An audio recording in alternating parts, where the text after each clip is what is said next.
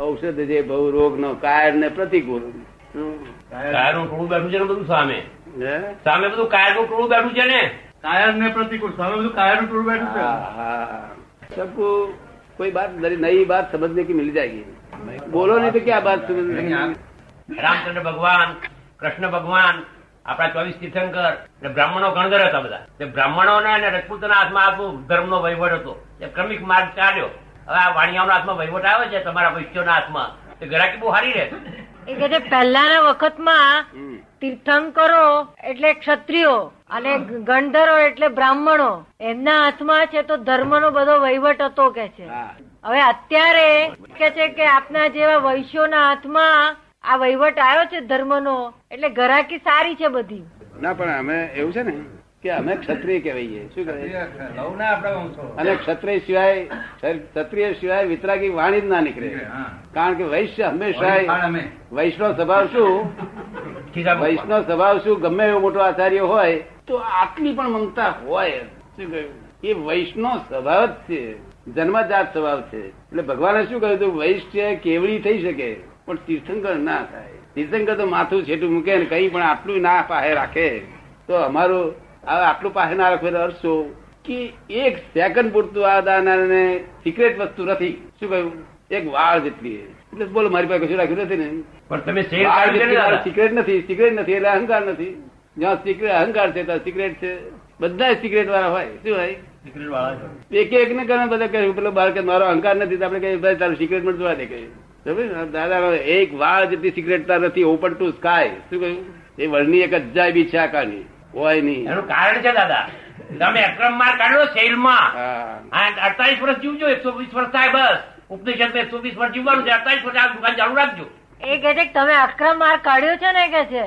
એટલે હવે કે છે કે અડતાલીસ વર્ષ વધારે જીવજો એટલે ઉપનિષદમાં એકસો વીસ વર્ષ કહ્યું છે એ પૂરા કરજો કે છે. હા પણ એ તો એવું છે ને વસ્તી ઓછી થાય ને પછી? ત્યાર પછી આ વસ્તી ઓછી થાય ને. એ તો એવું છે કે મને મુંબઈમાં છે તે આપણા બધા મહાત્માઓ ખરા ને તે દાદા ભગવાન મને મળ્યા છે આમ મળ્યા છે તો જાય છે મોટા મોટા જ્યોતિષીઓ પાસે. બે જ્યોતિષીઓ ની વાત મારી પાસે આવી પેલો જ્યોતિષે બધી કહેલી બધી હાથ હાચી.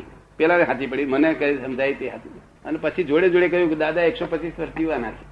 પેલા બીજા કહ્યું એકસો પચીસ વર્ષ જીવાના છે. એટલે મેં જાણ્યું આ તો હું એક્સેપ્ટ ના કરું. તો કારણ કે હું હું મને આગળનું ભવિષ્ય જ્ઞાન કોઈ છે જ નહીં. તો શું થશે કાલે એની મને ખબર નથી. સમજ પડી ને? એટલે હું એક્સેપ્ટ ના કરું. તો જ્યોતિષી બોલે પણ પછી છ જગ્યાએ આવું થયું છ જગ્યાએ એકસો પચીસ.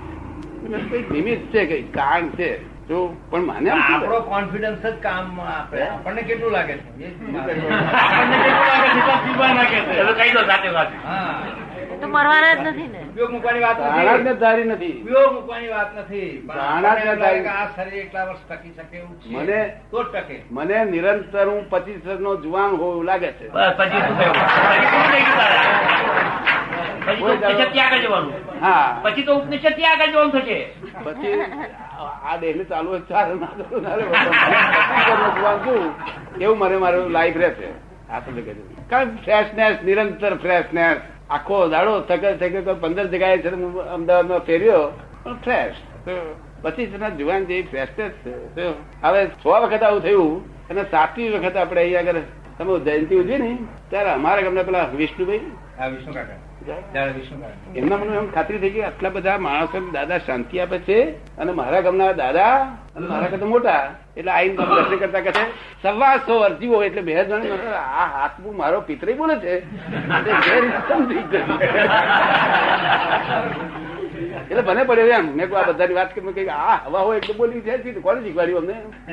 કોને શીખવાડ્યું? આ? આ તમે જોડો ને. પણ એમના મનમાં એમ આનંદ થઈ ગયો કે આટલું બધું માણસ એટલે આનંદથી બોલ્યા કે, દાદા, એકસો પચીસ વર્ષ જીવો. મેં બહુ કામ થઈ ગયું લોકોનું કલ્યાણ થાવ. શું કહ્યું? મારે કશું લેવું નથી મારી પ્રાઇવેસી જ નથી. હું કઉ છું ને કે એક વારની કોઈ પ્રાઇવેસી ખરી આપે તેને આખું આખો આખું દેહ ઇનામ. શું કહ્યું સમજે ને? હોય નહીં પ્રાઇવેસી જ્યાં પ્રાઇવેસી છે ત્યાં અહંકાર છે ત્યાં કર્મો છે.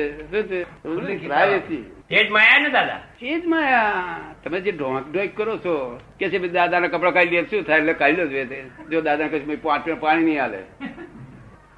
કપડા કાઢેલા જ દે હું કપડા કાઢેલો જ હોઉં છું. હું તો મન વચન કાયાના કપડા નથી મારતો. મન વચન કાયાનો કપડા હોય કે ના હોય દિગંબરીને. પણ પણ એ કપડા નથી ભર્યા તારે વાત ગભ્યા? તો ઊભો થઈ જતો નથી ભર્યો. તું. કે મારા દાદા જેવા થવું છે હવે. બહુ ગમી એટલે આવું આવું હાથ જગ્યાએ બન્યું. અને વિષ્ણુભાઈ બોલ્યા ને તારે મને જરાક એમ પડ્યો. વિષ્ણુભાઈ અમારા પિતરે થાય પિતરે બોલ્યા એટલે એમ પડ્યો. એ તો જાણે હા વિષ્ણુભાઈ બહુ.